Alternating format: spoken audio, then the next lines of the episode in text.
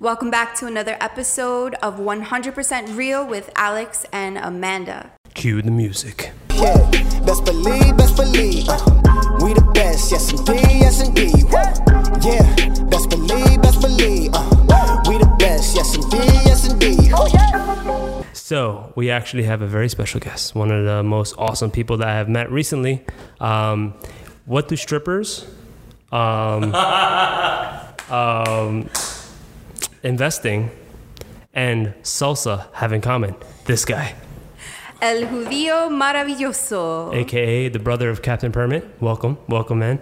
Good to be here, man. Thank you. Appreciate it. Dude, the voice sounds even suaver than it did on, uh, on my podcast. Yeah. Yeah, I know. I mean, I've been practicing. Smooth. We, we did about three of these, and I was like, wow, I actually do sound pretty sexy on a mic. So I was like, I'm going to pat myself on the back for that, as being the first guy to call it out. yeah. And then I think that's what inspired me. I felt good about it. I was like, let's let's do a podcast. Let's get it started. The universe forbid we ever go broke. Uh, we have another career option for There you. There you go. entrepreneur entrepreneur venture number three.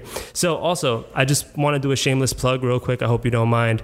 So we are by this time, this planner is out, right? So what we're gonna do is the first 10 people that order um, and put 100% real will get 25% off of this planner or whatever thing in our store, right? So if you're listening to this right now and it's within the first three days of listening to this podcast episode, just enter coupon code 100REAL at designforrealtors.com. If you're watching the video, we'll put the link in the description. Awesome, awesome.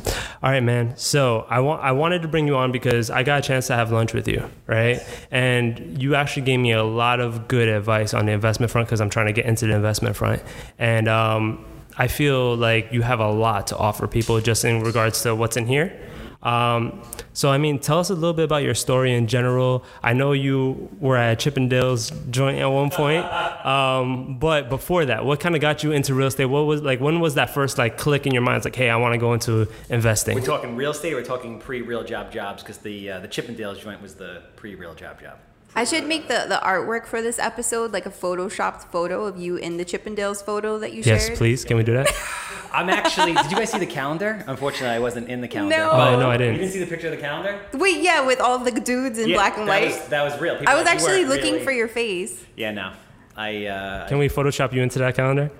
That would actually be amazing if you did, dude. I, I all my pre-job jobs were amazing. I guess then we'll jump into the uh, the real estate stuff. So I was. Oh, you guys never saw this movie, but anybody out there who's like older than 35, uh, the movie Clerks. So I worked at a 7-Eleven for four years. You see, they don't know Clerks. We never saw it. Thank you. So you know Clerks with like the weird people with the eggs and all that. I lived that for like four years. Then I worked at the Chippendales joint, which you would think would be a very glamorous job, but all it did was get me in trouble with girls who decided to come in there and be like, "Oh yeah, I'm single. Meet me at the club after," and then they have boyfriends that are at the club. Oh. So for as glamorous as you think it would be, it was actually pretty much a regular disaster every single Wow. week.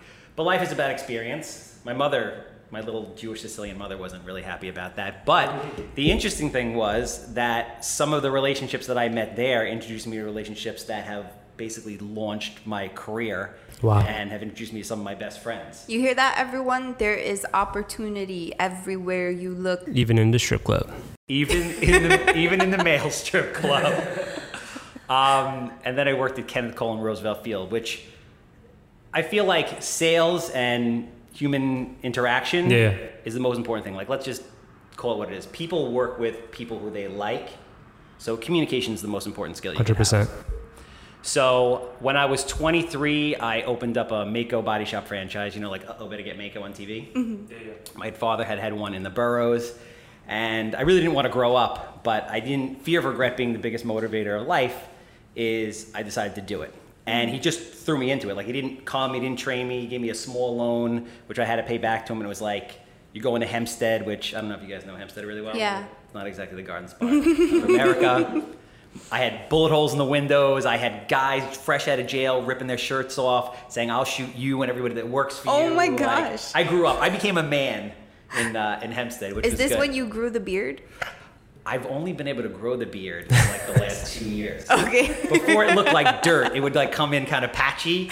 So I'm really kind of celebrating at 39 finally being able to grow a beard. We're gonna zoom the camera in on his beard. I feel like this guy came out of the womb With a beard. With a beard. Literally, in three days, I have a beard. Boom. Like I actually see the hair growing on Yeah. your face. Right now. He just now? shaved it. He just I shaved see his it. mustache Yeah. literally growing right now. Yeah, six o'clock shadow forever. Just, there's no. Um, So when I was I was in the body shop business, which is very cool because it was a franchise. Now I don't I have a love hate relationship with franchises. Mm-hmm. They allow people to be more successful, but like I have a problem with authority. I can't work Yeah. for anybody else. I can't be like under the control in any aspect of anybody else. But standard operating procedure and franchise model was something that I got to experience real time and see how a business was set up as a franchise. So that was very cool because I internalized that and use that in my businesses today. But when I was 27, I read Rich Dad Poor Dad. 100%. I feel like that's a common that's a commonality between a lot of people. I mean, every entrepreneur I meet, at one point they're like, I've, I've read Rich Dad Poor Dad, or you know what I'm saying? They're like, this is what's driving me on my journey. I'm like, okay, cool. That's that's the book to read. So read that book. I mean, they should give that they should give that to you in elementary school and high They school, should. whatever, as opposed to like learning all the stupid shit that we learn that doesn't Yeah. help us in it, like the periodic table. When was the last time you used the periodic Let's table? just buy a thousand of those books and hand them out at local high schools. I mean, that's a good idea. It's a game changer. Yeah. I think they should have just a class on that book. Yeah. So I read that and I'm like, I'm gonna be a professional investor. That's it. Yeah. But I'm like, yeah, great. Now, what am I going to do? What is it going to be? It's going to be stocks. So I studied Alexander Graham and like a bunch of the big um, Wall Street guys, and I realized this isn't for me. Like, you need a certain kind of mentality, a certain kind of like personality. You can make a lot of money doing that stuff. It's just not my thing. Yeah. So I'm like, all right, it's going to be real estate. So I went to NYU for NYU offers all these different classes. They offer five days, masters, undergraduate. They did a one day intensive on REO. So this is after the market crashed. Because I'm like, oh, everybody like everybody thinks when they get into investing, you got to buy bank owned properties because banks just give all the houses away. Obviously, that's not by any means the case. But I went there, and the teacher was like, you should join the local RIAs. So, like RIA, Real Estate Investment Association. Mm-hmm. So, I went to one that's in Levittown, and I met my mm-hmm. first mentor. His name is Carl Chavone. Actually, there's a gentleman who since passed. His name is Les Jansen. He was a mentor of mine, but he had it, and then like the next week, he handed it over to this gentleman named Carl, who's still very active. You guys heard of him? You seen him? Carl. He's Carl Chavone is his name. He teaches classes at at um, at LIBOR. I think I have. I think he teaches he teaches the the flip the flip the Yeah. flip class, like the one on flipping. Like He teaches one on flipping. He teaches one on rentals. But he's like, he's actually, I think like, he's an engineer of some kind. okay. But this is kind of like his way of giving back. This guy's been investing ever since he was like 20 years old. Oh wow. So I trained with him for like three or four years before I ever did my first deal. And I did my first deal and I was hooked. So I did two that year when I had the body shop and I immediately put the body shop up for sale because I knew it wasn't what I wanted to do. Um, my father was my partner and I wanted to do something bigger. Like I wanted to rebrand a better version of Maaco and he just wasn't about it. Just great guy, just very, we saw the world very differently. His reality was not my reality. I grew up Yeah. differently than him, thanks to him. So I was like, you know what? This is, I'm just buying a job here. I gotta get, I gotta sell it. So I sold it, made the leap, and I did 10, I'm- I've been in the business for five years. So I did 10 flips the first year, 11 the second year, sort of got married and almost got divorced. Oh man. The third year, the third year, I actually did get divorced. Did 40 houses. The f- fourth year, I did 67. Last year, I did 89. Nice. That's, that's clutch. I mean, to be honest with you, that's that's you've you've taken an approach that a lot of people like preach against, right? Like the take your time, learn everything. You know what I'm saying? Like a lot of people just want to dive right into it. I'm guilty of that myself. But like you, yeah, we, we talked about it. Like you actually took the time to to learn every single aspect of it before you started doing it, and then you you started hitting the ground running with ten, and then moving up, right? So I mean, that's actually really like. So what were you doing? So when you kind of canceled your uh, body shop situation, how were you making money in between that? Was there like any real struggle in between that? Well, so this is the way I planned it. So I had the body shop, and I did two the year that I had the body shop. So they were under contract when I'm like, I'm going to sell this, and I luckily sold it very fast. But basically, the profits from those two essentially gave me an entire year Okay. Of like if I didn't make any money for this entire year, I'd be straight. Plus, I'm not a flashy guy. Like the problem with a lot of people is they hmm. buy a ton of shit that they don't need. Live and they- beyond their means. yeah, and they put themselves in a situation where now they have to make money or they're risk averse because they're like, shit, I have kids or I have this crazy car or this crazy house or whatever.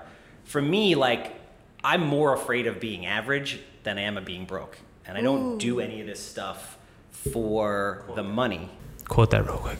Like, I do it for the game. I do it because I'm like, yo, I want to do something in the hardest place it is to do anything that few people can't can do. New York City, high level investment fund. That's the end game. Yeah, I mean, you live in New York and you're 80 properties. Like, that's not easy. It's not easy at all. And I'm not preaching because it's like it's us, but like New York is another planet. Mm-hmm. Like if you go to Texas, you go to Florida. Like I know guys that buy six, seven, eight hundred houses a year. It's not the same. Yeah, it really is, and that's why I was trying to tell Amanda because when we were talking about like getting listings, um, there's you know what I'm saying like think about how dense we are, Yeah. right? Like you may close like four or five deals, but that's not something to laugh at. Like eh, yeah, you could do that if you went to South Carolina, you be might be able to do like 20 deals if you had that same hustle that you did just do five deals in New York, Yeah. right? So it's just like, but you also get paid for a lot more in New York, you can say. Five five deals here in New York is worth a lot more money than in South Carolina. So tell us a little bit about your first property, because I know, like, I remember my first property that I listed and sold, and all the drama that came with that. What was? Did you have like a, a epic first house story? So I'll tell you my first house story. It's now remember I had so it's interesting. I had a lot of preparation. So you can only prepare to a certain point, and then you have to just you know grab your balls and jump, right? Yeah. Or whatever and whatever and, and jump, just jump. Grab something and jump. But you want preparation. So I had had a lot of formal education at that point, and I remember I was like, it took me a year to find the first. After all that training, it took me a year to finally actually get the first property. So I found this property, and like I didn't have any money, and I met this investor who was a chiropractor. Who had done a bunch of stuff, and my uh, a family friend who's a stockbroker was like, "I'm going to introduce you to this guy." And I said to him, "I'm like, I want to do this. I'm gonna, I'm, I'm gonna flip." And he's like, "Kid, you can't do it. Like, you're out of your mind. The market just crashed. Like, the world's coming to an end. Like, you're nuts. You're gonna get killed." So I didn't listen, and I kept going and going. I found this property, and I brought it to him. I was like, "Listen, I'm gonna buy it for X. I'm gonna renovate it for Y, and I'm gonna sell it for Z." And he's like, "Kid, you can't. It's never gonna work. You're never gonna be able to renovate it for that. You're not gonna sell it for that." So literally, I bought it for X. I renovated for exactly Y, and I literally sold it for Z. And at that moment, I remember exactly where I was. My ex, who I sort of married, didn't get married to, was an agent, and she was there. And I remember the moment I was having brunch with like a potential investor, and she called me, and she's like, "We just got 415," and it was like at that moment, it was total proof of concept. Like if you ever had any doubt, it was it was gone at that moment. It clicked for you And then. Then, from there, how fast did you get that 10? So that was so that was the first year when I did the one and two, and then after that, it just it just started flowing. Like in the earlier days, I was just hunting, stalking MLS. Like the real, there's nothing really uniquely special about me. The difference really is is just like I will be the hardest working person in the room. Mm-hmm. Like I will sit there all night Saturday night while the average person is out there getting drunk and popping bottles and be searching MLS like Yeah. a fiend. It's just I'm 24 seven driven. Like failure's not an option. Gonna happen. I already realized it. Just waiting for the rest of you to realize it. Yeah, yeah. I, I think that there there's that's difficult for a lot of people. Like sometimes they look at the success of others and they're like, "Oh, how do you do it?" Like I get that question all the time. How do you do all these different things, like the social media? How do we fit a podcast in? How do we manage a brokerage? How do we do all these things?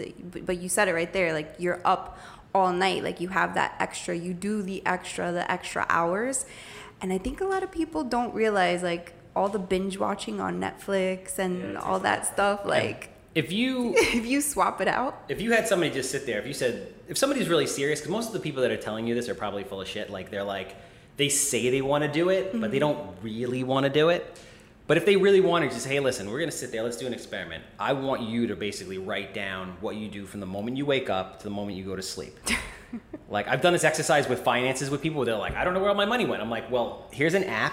Every time you go to Starbucks and get an eight dollar coffee, I want you to put it in here. And then they realize, like, I just spent three hundred dollars this week on bullshit. Yeah. I just wasted, you know, four days on Instagram.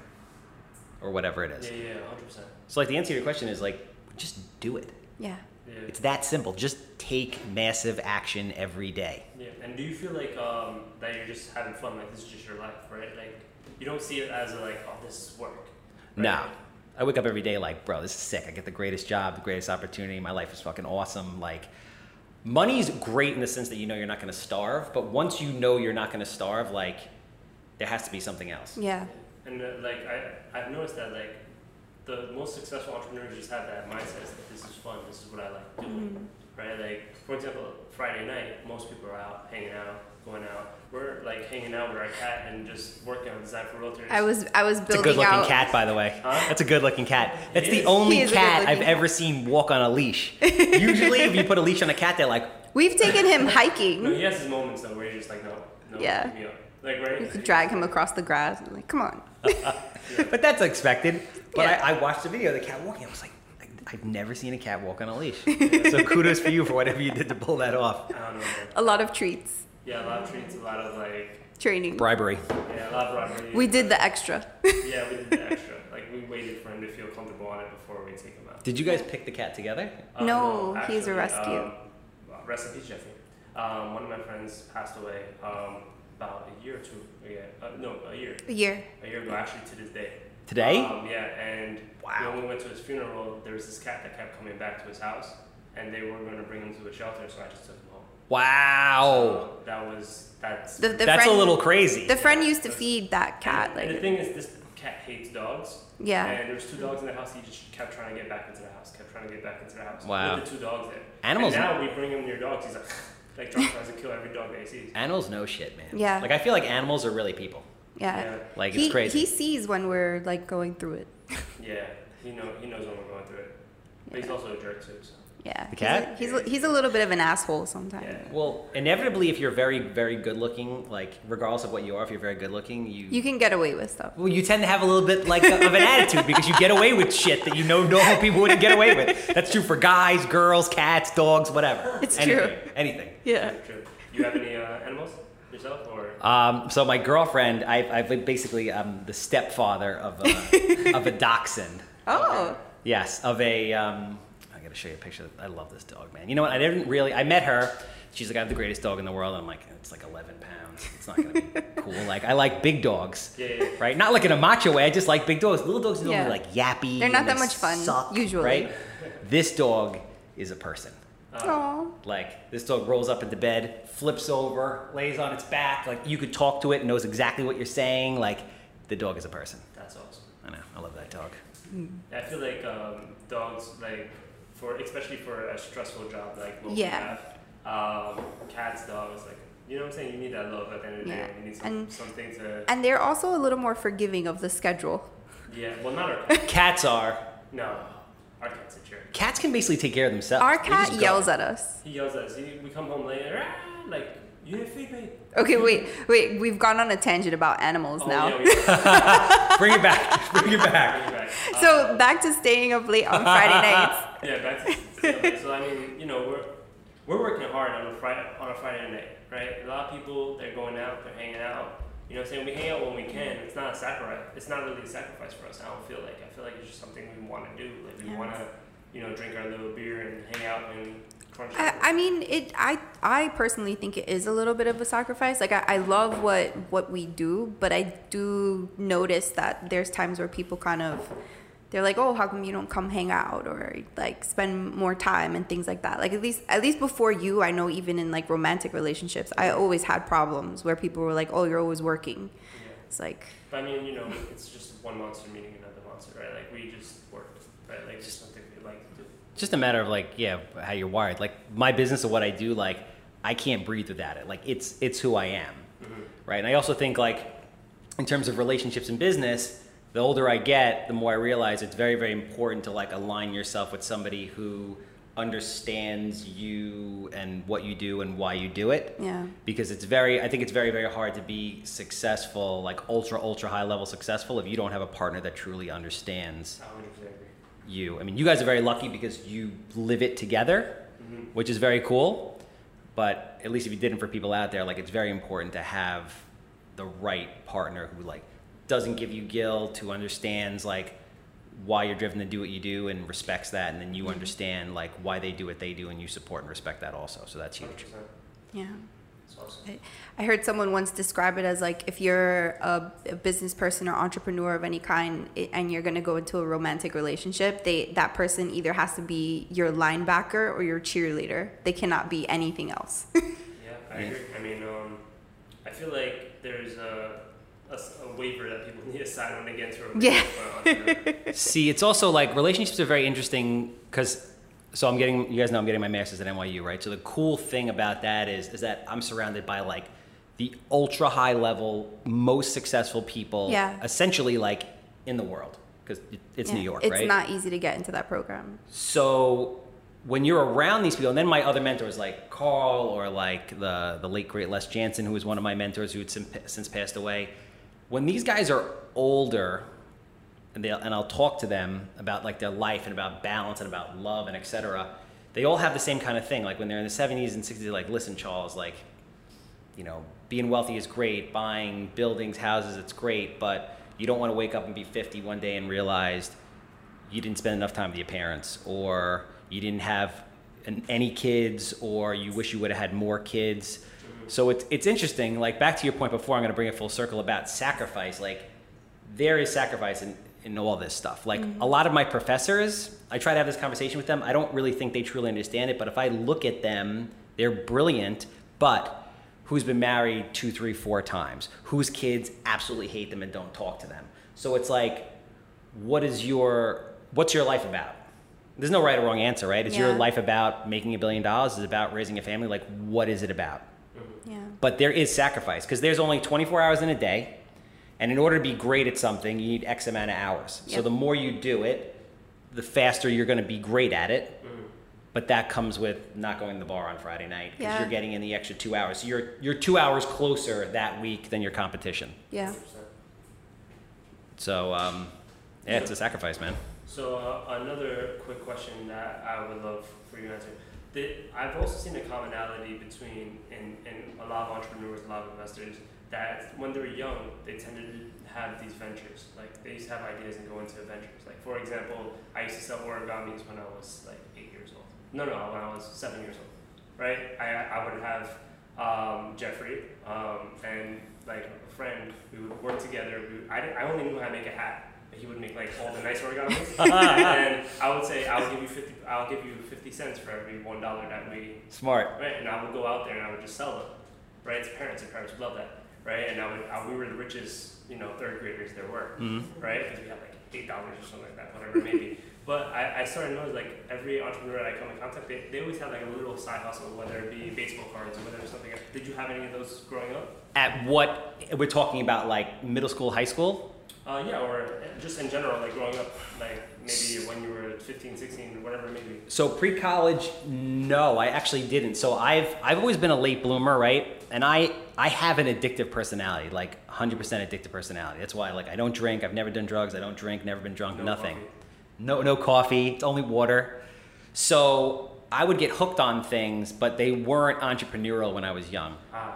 So like I played travel ice hockey from the time I was 7 I I uh, I surfed. I was a competitive surfer. oh, nice. So I have this thing about like mastery. Like I get to the point with something, I need action all the time. So I get to, the point where I feel like I've mastered something, and then I move on. Like the fix and flip thing, for me it was always a means to an end. But at this point, it's like, all right, it's cool, it's a machine, but what's the next thing?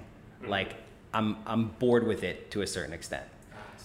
I also interesting to me is like I so I have a sister who's brilliant. One of my sisters is brilliant. She got like perfect score in the SATs, etc. Very like high stress her whole childhood. Me, I was like, ah, I don't care about anything except surfing, and I want to never grow up. Right? My parents call me Peter Pan. but for me, it was interesting because I guess I had all those experiences, had such a great time that on one day when I was like 21, I was like, or 19, I was like, oh, it's you know time to grow up. I have to start getting serious. Yeah. I feel like a lot of people that were like under a lot of pressure their entire childhood to be successful kind of burn out at an early stage a lot of times. You ever seen that? Yeah, yeah, I have.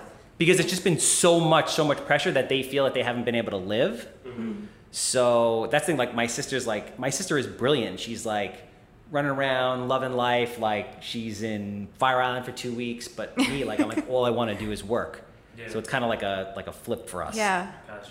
Yeah, Wow. yeah, that's interesting. That's an interesting thing because I, I feel like I never had I never had that pressure growing up. Like my mom was never about like you have to get like you pass great. Like you know what I'm saying? Like that was. I like, my had that mom. Like, pressure. She never really. Well, she was working really hard. It was just me and my mom. So Yeah. she worked really hard. Anything anything under a 90 for me growing up was an ass whooping. Yeah. Really? yeah. We, we kind of had like two parallels. Like for me, it's like my mom, I, I just was like out. Like I was basically like a street child. Like I, I have brothers that aren't my brothers. Like they're, to me, they're like my brothers, but in reality, it's just He grew up that are just outside. Outside, right? And we just grew pretty close that way.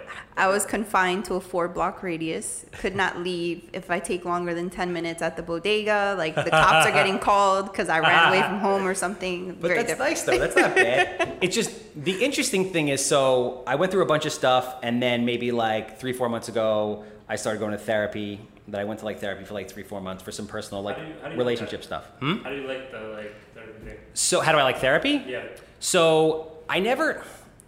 It's not that I didn't believe in therapy. I just didn't think. So I went through like a horrific breakup, like bad. Like everything's amazing. Seven years. We get married in this like crazy New York City wedding. Like she wanted it. Boom, boom, boom. And literally, we came back from the honeymoon the next week, and she was out until like eight o'clock in the morning, and I couldn't find her. I'm like, "Where are you?" And then she's like, comes home crying, and she's like, "I don't think I want to be married. and I think we should break up." And I'm like, "What are you talking about?" We just got married. We got married like a week ago. Wow. Like I just spent an obscene six-figure plus sum of money on a wedding because you wanted this crazy Manhattan thing. We've been together for eight years. We're inseparable. We were basically like you guys, Oh wow. right? So Don't do it. Don't Maybe get we married. shouldn't not get to married. jinx this, not to jinx it. Don't propose. But um, I was like, what the hell? And then we like stayed together, but like something was always off. And then like three or four months later, I like went on her computer to like print something, and I saw a picture of her with this guy.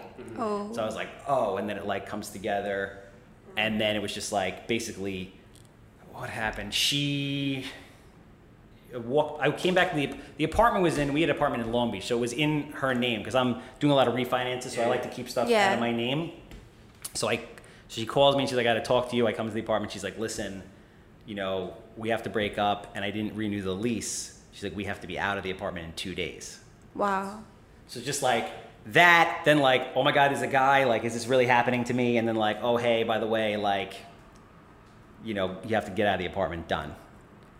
Wow. And the craziest part was, it's like, you know, like you have friends, or you, I'm sure yourselves are guilty of this. Like, you date somebody, you break up with them, and then your friends are like, you know, they were kind of an asshole. I just didn't want to tell you. Like, you ever no, experienced my, that? my friends will tell me like during the whole time. Like, this guy sucks. I don't know why you're doing this. yeah, you need to break up with him. So this was not one of those cases. This was oh. one of those cases where like everyone was like, I'm like, yo, did I miss something? Yeah. Because I like to be very self-aware. Like I don't like to bullshit myself. It's just Yeah. it's just a waste of time.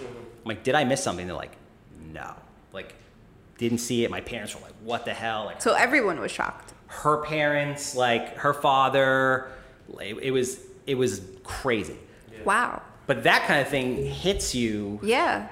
I Like- would go to therapy too. Like Well, I was like, oh, do I go to therapy? And then I'm like, I don't need to go to. I'm saying to myself, I don't need to go to therapy because um, I'm not the kind of person that isn't self-aware or doesn't want to talk about it. I always thought therapy was a place for people who, you know, needed a safe space or something like that. yeah. So then I had uh, I had Leah Tozer on my podcast maybe like a year ago, or like nine, six months ago, actually. You know Leah Tozer? Uh, I believe I, I think we heard that pod, I think we heard that podcast. She's the owner of Anglin Volker in Long Beach. She's a broker. Powerhouse woman, like just total animal, very smart. I respect her a lot. And she's like, I talked to her for two hours before the podcast. She's like, yo, you need to like, she knows my current girlfriend because she was Yeah. an agent for like 30 seconds. And she's like, you need to go to therapy. She's like, I'm like, ah, I never really believed it. She's like, this, you have to go to this therapist. She's amazing. So I started going to her. And in a very short period of time, it was like a lot of the things that I was harping on Yeah. started to like be clear and make sense. So going to therapy, I realize people are very, very complicated. Like where you come from, your genetics, what you experienced during your formative years, even today, like impacts you on a way that you can't even truly understand. Yeah. Yeah. I think everybody should go to therapy like regularly, like or at least like Yes. once a quarter for like a checkup Yeah. because sometimes you just can't see the trees through the forest. You don't even know that, th- that there's something you need to talk about. Yeah, I mean, like, I could definitely, I could definitely speak from that too, dealing through an intense breakup and going through all that as well. Like, sometimes, like, I just had an anxiety attack. Like, I remember right afterward just having, like, We were eating burritos and he had to like walk burritos, I was out. like, I can't, I can't be here right now. Wow. I was like, I, I walked out. okay. I was just freaking out, and I thought I was gonna die. Like I felt like I was dying, and like it was just emotional, just emotional trauma. And from that point, I just started having to like, I, I knew that time heals all wounds, right? So like mentally, I, I always thought like I don't know if that's true though, dude. I don't know, People feel say that. I feel like time with work. Yeah. with work, 100%, Right? Yeah. Involved. But you, you got to do the work. Like, I, I'm a big advocate for therapy, huge on mental health. Like, I mean, I and, live with a therapist, so like, eh, but that's not the same. It's it's no, it's not the same, I, I'm trying to tell him, dude. bro. It's not. Maybe listen, talk to somebody. let me tell you. And so I put out. The, did you see that video I put out? Says everybody needs therapy. yeah, that's Yes. the one that I think we uh, that made us hear that other podcast. Oh, cool. So I've had so many people in the real estate world hit me up like, "Yo, can I have your therapist number? Can I have your therapist number?" Oh, wow. Which is which is awesome. I mean, just like if you guys want, I'll share kind of like a, a light going on moment with the therapist. Yeah. therapist. So in regards to my ex, I always thought like, what did I miss? What did I miss? Like, and when I get see, I have a, a compulsive personality, which I learn more about in therapy, right? So because of that. I like fixate on something and I like mm-hmm. drill it over and drill it. So in, in investing, it works really well. but like when you're dealing with your ex who like leaves you at the altar, it's not. So I'm like, what did I miss? What did I miss? What did I miss? And then finally she said to me after like listening to me for like a week, because therapists, you got to go for a while. Yeah, Like, yeah. You can't just go for like a It doesn't happen in one session. They have to collect data on you in order to be able Yeah. to like make assumptions or like kind of guide you down the path. And it's hard to get a good therapist too. Like I've oh like, Oh my gosh. met therapists that are just like, yo, you are a I've been through many. Right? It's, It's really hard. It's like finding a boyfriend. It's yes, it's or a girlfriend. um, so I'm in at the end of the session. She's like, "Listen," I'm like, "What did I miss?" Da, da, da. And she's like, "Listen, I can interview every person that was there. Your buddy who was the officiant of the wedding, your parents. It doesn't matter what anybody says. At the end of the day, your ex-wife has a pattern. It's a pattern based on the things that she's grown up and experienced in her life, and she this is she repeats this pattern. My, and her pattern was that she would date asshole guys that would cheat on her, and she would say to me like, "I can't believe I met, met somebody like you. I just figured I would date assholes forever." So I said to her, I was like, "Yeah, but that's not what happened." I'm like, "She she cheated on me," and she goes, Yeah. "Yeah, because you weren't going to cheat on her." So she had to do something to blow up the relationship. Yeah. She has a pattern. And she's like, on top of that, you didn't miss anything. She was never fully invested. She always had one foot out the door because she has a pattern and that's what it is. She has to deal with her own demons. Until she deals with her own demons, she's never going to be able to be okay for anybody.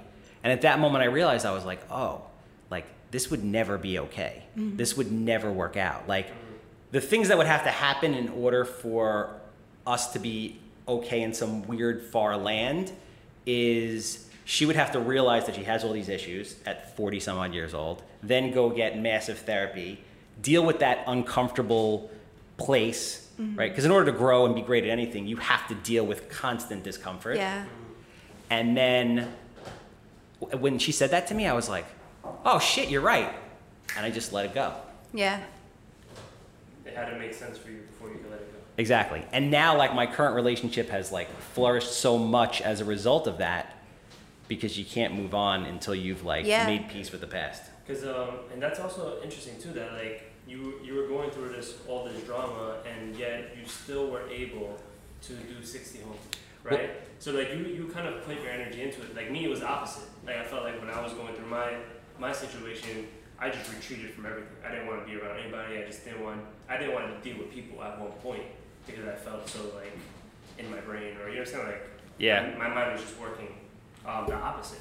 So I mean, like for you, did you feel like you you used that as like an escape, like work as an escape type of situation, or was, Yeah. was it just like So, I mean, I would argue that I could, that a large part of that massive short term growth was because of her, right? Because she was gone and I had so much energy and so much passion and so much pain and I had to put it into something. So, what did I do? In nine months, I became like a competitive salsa dancer. I fucking bought So 40 that's when that happened. Yes, Something about it. yes. Um, she left.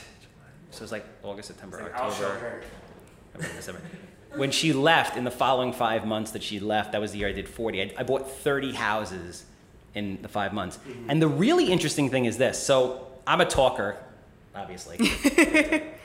That's why So- we invited you. I share, uh, I share everything. Yeah. So I was in so much pain that I would just tell everybody about it because I had to get it out. But the, an interesting sidebar that happened during that time is because I was so vulnerable, people re- like could relate to me, and it formed these bonds and these relationships with people that I think further propelled my career. Mm-hmm. So there's like one guy that I do a decent amount of deals with, and I wasn't close with him, and I told him the story like right after it happened, and he's not a very emotional guy, and all he said was, "Don't worry, bro, we're gonna get you some houses." Oh. and like that was his way. And then he like sold me like t- i got 10 houses from him in the next like five months. Wow. and then i bought 20 from like a whole bunch of other people. But it it makes you when you people are always afraid to be vulnerable. Mm-hmm. Like when you show that you're human Yeah. people identify with Yeah. that like people understand full of shit it doesn't resonate mm-hmm. Hundred percent, hundred percent. Because I feel like business, like we, we deal with a person's ego every day, right? We, we tend to work with people's egos a lot, right? But when you see somebody for the actual human that they are, it tends to break down that wall and you kind of build that relationship easier because like, oh, you see me for who I am, the hurt that I have, and I see you for the hurt you have. Yeah. Like, you, you actually build those relationships a lot deeper. Exactly. On, on that level. Otherwise, because you see all these people, like everyone's like, oh, I got to create content now, right? I got to create content. So there's all these people that are putting out content that is just superficial, scratch Yeah. the surface bullshit. Yeah. And it's the same thing with people, like people that are truly superficial and that their their whole motivation in life is objects and appearances and what my body looks like, etc. Like those people are never going to be happy because like their value system is all They're never gonna be whack themselves.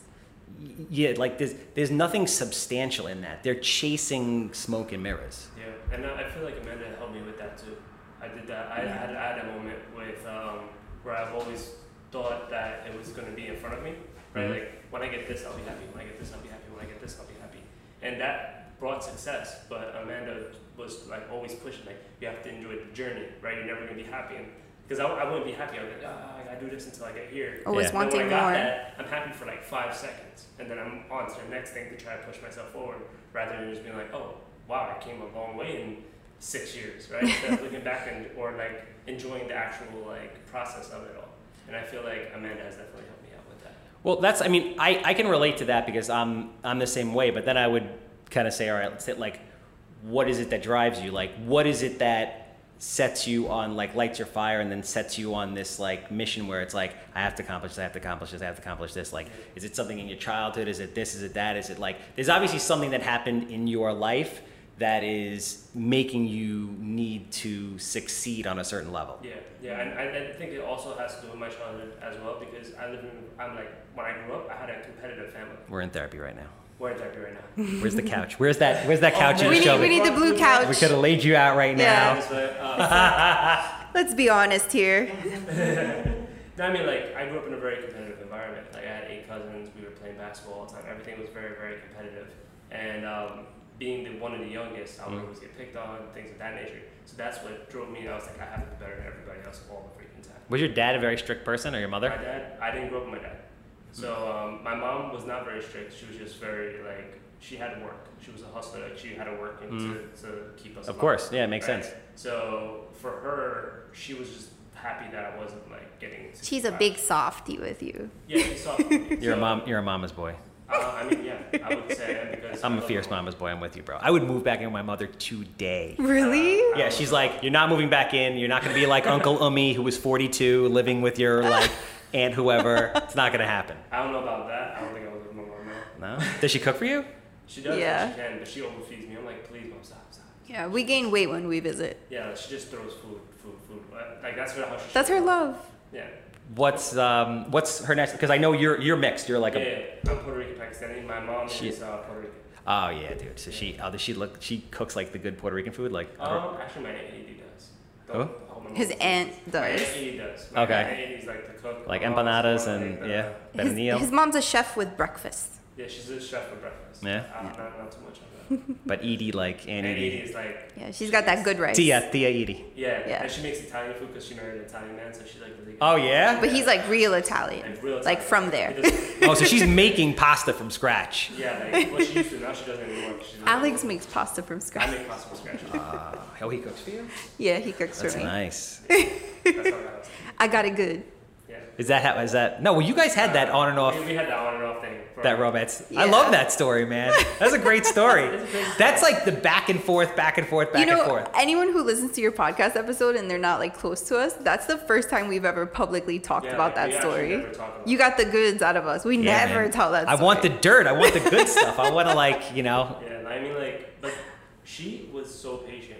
That's what I'm saying. I can never put that past. Like, she's she's been patient with me ever since. Like, to think about it, like highs, lows, highs, lows, like how you're saying, Mm. and then get- finding someone at that low point where it's just like, oh, like you're having anxiety attacks after burritos, and she's there, like, Yeah. patient, accepting the But- fact that I'm not my whole self at that point. You know? Yeah, I think it's also a matter of just like the fact that I have an understanding of that whole mental health thing. Like I'm very hypersensitive to people's emotions and mm-hmm. like being understanding and patient with that sort of thing. Cause like we were best friends in in college, and like you were there for me when I was like, like the deepest depression of my entire life. Like it didn't get any lower than those years, and you were my best friend then. You guys were never best friends. You guys were always trying to have sex with each other.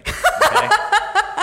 I understand. To the day we He die, believe us. I'm gonna be that guy. It, it was a- mean, obviously he's it's kinda right, though. I did am wanna have sex with you 100%. back yes. And he did too, but there was just fillers or whatever. You guys were just growing up or taking time. Every- Everyone who's listening to this, they're like, oh my gosh, they're talking about sex. Like this is called 100% real. That's why we're talking about sex right now.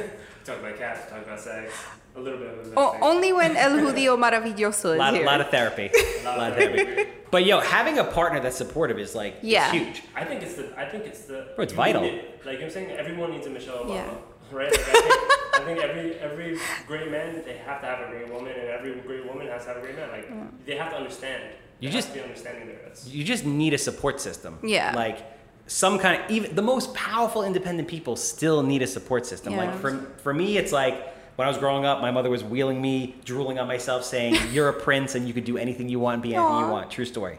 Then, I mean, to give credit to my ex, um, there was a point in time where I was like, I had the Maaco, and I'm like, what am I gonna do? I'm not happy. I'm gonna do real estate, and I ha- there was like a fork in the road. Yeah. I'm like, I'm 30 years old, 32 years old, whatever it is. I'm like, am I gonna do the Maaco? Am I gonna do real estate? Am I gonna do something else? Because I knew that I'd have to put a lot of time into it, and if it didn't work, then I'm 35 or 36 or whatever. Yeah. It doesn't work. And she held my hand, my head in her hands, and she looked at me and she said, you know, you're gonna do it. You're gonna be great, and it's gonna happen. You're gonna go do it. And I believed her, and I went and did it. So for that, I will always be eternally grateful to her. And then in my current relationship, it's just a great like she understands me. She understands the kind of person I am. Her father owned restaurants, so he worked like hundred hours a week. she gets it. So she gets it. She's not calling me, where are you? She understands what's going on. She's like my support system, whatever you need. And I'm old enough to, if I wasn't 39 having gone through what I've gone through, I probably would not appreciate her for who mm-hmm. she is. And I might have taken advantage. But at this stage, I appreciate her so much that I, you know, I give her anything she needs because she, I can't find somebody like her. So, and that's what you guys have, which is beautiful, and it's just it's a further blessing that you guys get to take over together. Yeah. Yeah. And I, I feel like you need to go through that. Like I think just as an entrepreneur growing. Go through um, what? Go through the pain, right? Like Ah. that that without my ex, I would have never been where I was either, right? Like Yeah. they all play a part in our life, and we play a part in their life. So there's a we we affected them in some way that probably led them on a certain path, and they and like you know what I'm saying, I would have never been as happy as I was now if I never went through any of that, right? So it's like sometimes that's what you needed at that moment. That's what you needed. Pain is uh, like until recently, I didn't understand how vital pain is. Those moments of extreme pain, like everybody who's out there, if you're in a moment right now of extreme pain where you just want to give up or whatever, like I want you to breathe and like sit in that moment and feel it and embrace it because something in your life is amazing is about to happen Yeah. if you can withstand the pain. So when I think back about all those heavy duty painful experiences, something amazing came from that. Yeah. Yeah. So like now I'm to the point where it's not like I'm not out there looking for pain, but I am I'm searching for discomfort. Yeah. Like when I'm in a moment where I'm like, ah, you know, this is a little bit uncomfortable. This Give is me the great. hard stuff. I have to do this now because I know that something great is going to come from this. Yeah. For me, it's like whenever things get super easy and it's just like super repetitive, I'm like something's wrong here. Like it, this is not gonna last forever. Yeah. You can't make like it's not. That means I'm either getting too comfortable. Yeah. I gotta start stepping it up until the point where I'm a little more uncomfortable. Because if things just start running the same way over and over, it's gonna be the same forever. Well, people like us are, are like, we need action. Yeah. Like if you're not growing, you're dying. Like it's that simple. Yeah. You're striving to grow to for something else. Like people say to me, like Charles, when is enough and enough? And I was always like, oh, I want to get my private equity fund. That'd be enough enough. And then I'm like, It I- won't be. noth- nothing's ever enough, really. Yeah. Like again, you're always searching, growing, stretching, reaching for mm-hmm. something. If you're not, like, what's the point in being alive? Yeah, Yeah. 100%. It's pretty And- simple. And, also, this brings full circle is where you start enjoying the process, right? Like, if you're not enjoying the process, that's that's the point of it. Like, you seeing hmm. yourself growing, like one step at a time. Like, oh my god, I remember I used to think like that, right? Like, it's mindset shift. Everything is growing every time. Like every day, you're you're growing a little more. If you're not growing and you're not, you know, you might get that private equity fund, but uh, there's going to be something after that, Did he say might? huh? He said might. He said might. Might, You want to correct that? No good. huh? You fucked up. You said might. Might what? Might. You said I might get a private equity Oh, fund. you will have a yeah, that would equity that fund. that assumes there's a possibility. will. Yeah, that implies when there's a possibility it might not happen. So when when that happens, Thank you. right? When that happens, I need positivity around me at all times. Yeah, there you go. Yes. When that happens, then you're going to need something else to fulfill. His face. You know what it is with people and processes? This is what I think people out there need to understand. We live in a society of like instant fix, right? Yeah. Take Oh. a pill, take a this, I get one of it. those weird ab rollers on TV for like 50 bucks and you'll have crazy abs, right?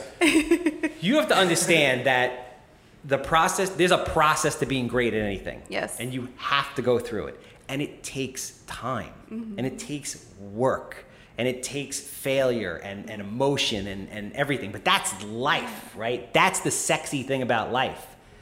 But if you don't go through that and you don't realize, all all right, this is the process, like, and the process is the same for everything. Yeah. So once you guys build your brokerage or whatever it is that you want to build or become investors, you're like, all right, cool, what's the next thing?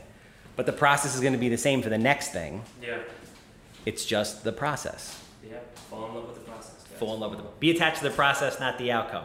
Yeah, hundred percent, hundred percent. I mean, I think we we went on for a while. Is there any other thing you want to talk about? I think we covered it all. We Sex, relationships, therapy, breakups, Yeah. real estate, I, Can we, I, I can think. we do a video of you like dancing? salsa. Yeah. Well, no, we we've got to bring him back to do our Lady Gaga cover. We do. We do. I was We didn't bring the my guitars guitar. today. I feel gonna like, and I need a wig. Yeah. I'm gonna be yeah. late. I No, have you know what it wigs. is? I have wigs. I'll. We need. you have wigs. Have- Good for you, dude. Yeah. It's like she puts it on and it's like a different girlfriend. It's like a different person. I'm just gonna hide behind Yes. here. Behind the pop filter. no, you know what it is? We need we need a new like I don't want to do the Lady Gaga thing because that's that's beat at this point. We need a trio. Okay. So it'll it'll come to me, or if you guys see something, like it'll come to me. It's got to be like a trio, and we'll put it together. Yeah. Keep hiding. But preferably, I feel like I want to be, I want to be dressed in drag. That's not like a. Drag just wants to be a thing. You just want I love women. Just for some reason, I just feel like I have to be dressed in drag. What's the alter ego gonna be? Who's it gonna be? Because you already have Captain. I mean, I don't Captain know. It'll depending on the song. It'll hit me. Like I want to be Lady Gaga. I was like, I'm gonna belt it out in a dress with a wig on. Can we put auto tune on it too? This- Hey, dude, I mean, we're gonna have to. You're the creator. Don't you? No, you guys can like really sing, right? I meant for you. I'm the nasally sounding guy. All right, auto tune. So we're gonna do it. and We're No, gonna- this is the, re- the the name of the podcast is like the realness. 100 percent real. yeah, it's 100 percent real. How can you auto tune me? Auto tune. But we're gonna record you in that booth over there. Done. Yeah. We're gonna set it up. The sweat box. It might have to in, in the sweat box. In the We're sweat gonna sweat it box.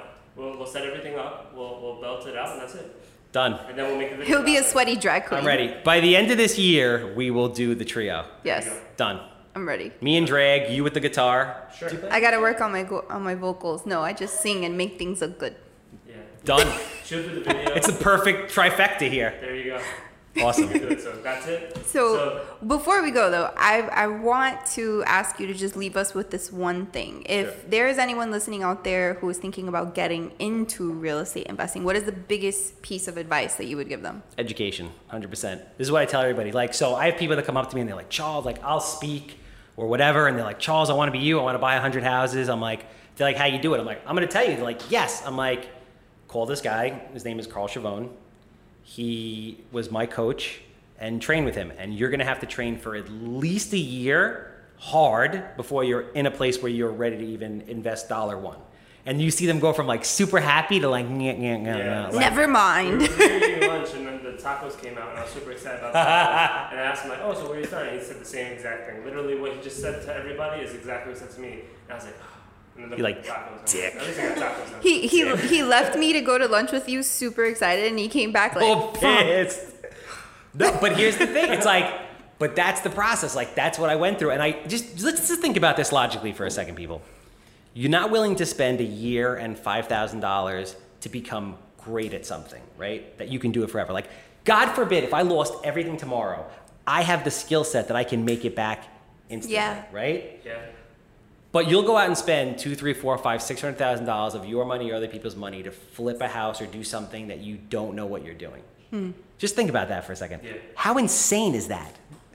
It doesn't make sense. Again, instant gratification society. Yeah, I mean, I, I agree. I mean, it took, like I said, my first year negative 8,000 did horrible. Was, you know what I'm saying? I had to go through ups and downs. Yeah. I'm a very much like dive in type of person. So, but I appreciate what you told me during lunch, right? Like, I kind of, I feel like I needed that. I needed to be like, all right, Yeah. maybe I don't know at all. Was he really depressed when he came back? I mean, like no, just I a was, I was actually really happy because Bitcoin was, was pumping. Bitcoin is bumping. Yeah, it was bumping. I bought some of that when it tanked at like six, and now I'm like, yeah, six thousand. I'm like, yeah. So it was that third, we were talking and went Yes. to 19, so I was actually driving home, like whistling, and then. Yeah. Um, But then I was when he talked what- about that part, he was then I was like, I was thinking, I was talking to man, I was like, fuck, I really want to get into investing. Well, I, I tell we talk about this all the time. I tell him I'm like the things that we want in life are not simple, easy things. So No. like it's it's it's hard, and we just have to accept that it's going to be hard work. Yeah, it's going to be a long road. It's going to be a lot of sacrifice. And the things that people don't like, I think everybody needs to, like I said to you, I'm like, everybody needs to get to the root of it, which is this. What makes you happy? What kind of life do you want to live? How much money is enough money? How, what kind of life do you want to live? Do you want to get married? Do you want to have kids? Do you want to have 10 kids? How much time do you want to spend with them? Do you want to be a billionaire? Do you want to make $100,000 a year? What is your life? And then just reverse engineer it from there. Hmm. Like, being an investor has this like sexy appeal, but it's not it's not always necessary it's like i do what i do because i can't live without it it's like it's that simple so you have to figure out what it is that you can't live without and then just do it because if it's money you can make it you can make more money than anybody i know selling this book and related products which is Do what you i know? said to him Do you know how Yeah, many people are what telling he's us that? He's like, to be honest with you, design for realtors is your probably your investment avenue that you should. did he tell you that did he tell you i said that no. I don't. I, I- I have a problem. I don't really tell her every conversation that I have with other people. But I I think it's Oh. I think it's good. there's though. not really enough time in the day i would imagine. I imagine know, yeah. So like sometimes I forget, and then I, I think I tell her. He swears I'm all the time. He's you. like, I told you, and I'm like, no, you That's didn't. No, you had the conversation with, With yourself. Oh, Yeah, he swears I'm there. I'm like, I don't know what you're talking about. should we should we recap this conversation for her Yeah, I mean, I'm here. So- oh, oh, I thought I thought you meant this one that like we're having. No, right no, now. no, the one that we had. So I'm like, you fi- find out like what you love, what your niche is, what you what makes you excited to get up in the morning. Yeah. Like, so you're like, he's like, oh, we just stumbled on this thing, and I'm like, I just stumbled on Captain Permit. Like, if you you stumbled on this, but this could be worldwide. Like, you're on the internet. It ena- enables Yeah. you to make so much money so fast. Like he's like, I want to buy investment properties. I'm like, that's great. You need the money to get to the investment properties. How you make it doesn't matter. Yeah. It could be building a brokerage with 500 agents. It could be selling millions of copies of this book, hats, t-shirts. That t-shirt's dope. I need one of those, right? We're working on it. Mm-hmm. it could be anything. But like, do you love it? Like you guys are like super creative people. I just said to him, I was like, you want to be in real estate, but this tech aspect of real estate, which is getting really big now, could be your business, could be the seed capital in order to help you retire by investing in in buying whole properties. yeah. Yeah. No, we we we, sp- we spent all last night making a, a spreadsheet. It started here, folks. Shameless plug, designforrealtors.com. Ten years from now, we're gonna play this podcast back when you guys have some when you're um, when you have an IPO. And Design for Realtors is going public with like a two billion dollar evaluation. That would be Like, awesome. remember when the handsome home buyer told us to just just run with it? We talked about sex and cats and all that stuff. Yep. Why'd you say sex and cats Sex and Yeah. I'm- right with each other, like back to back? Uh, I don't know. I don't know. TMI. Alrighty then. Sex and cats. Anyway, so if you wanted to buy this planet, just remember the the code is 100 100. real, not 100 percent. real. 100 real. This is why you do the intro. oh! I'm just gonna slide that back to you because it's wet. Take that. My plan is. And that's how we and that's how we went out, people. This is how we went out. Exciting things happen when uh, Yeah. So 100 real. when the handsome home buyer is around. I know. So where where can where can everyone find you? Oh, Yes. So I'm putting out a ton of information if you want to invest in real estate. Of the YouTube channel, Handsome Home Buyer or Charles Weinraub, W E I N R A U B. You follow me on Instagram, handsome underscore home buyer, or on Facebook, handsome home buyer. And don't forget the captain. If you need permits, you need plans on Long Island, not so much in the boroughs, but if you need them on Long Island, captain underscore permit, we got you back. Oh, oh, can you? I know it's this is uh, not your podcast that you're on, but can you do like the smelly cat pee thing? Oh, if you have a house that smells like cat pee, is dated from the 1960s, has six inches of mold on the wall, human waste running past the basement steps. This is all true, by the way. All things that have happened to me. Anything real estate related, I want to buy it. 516 777 sold. I love that part. I love it. I had, ra- I had radio ads that said that back in the day. Really? Like three, yeah, on like uh, WBAB. Yeah. You have a house that smells like cat pee? I want to buy it. They're like, you're the cat pee guy. I was like, great. I get to be the cat pee guy. See, this is, we need his energy in the introduction. I'm like, Yeah. I'm, I can't even say our own code. Yeah. Dude, you- He makes cat pee sound so Yeah, I exciting. that actually. so, all right, so I guess that's it, guys. Thank you for tuning in. Um, episode four is a wrap. Yes, yes. And as usual, this podcast is brought to you by designforrealtors.com, where you can find real estate marketing materials and apparel, uh, instant downloads, as well as our best selling Agent Planner Pro. Yes, and remember, code 100 real. real, 100 real, not percent, 100 real. Go buy it. All right, that's it. You supposed to say cue music.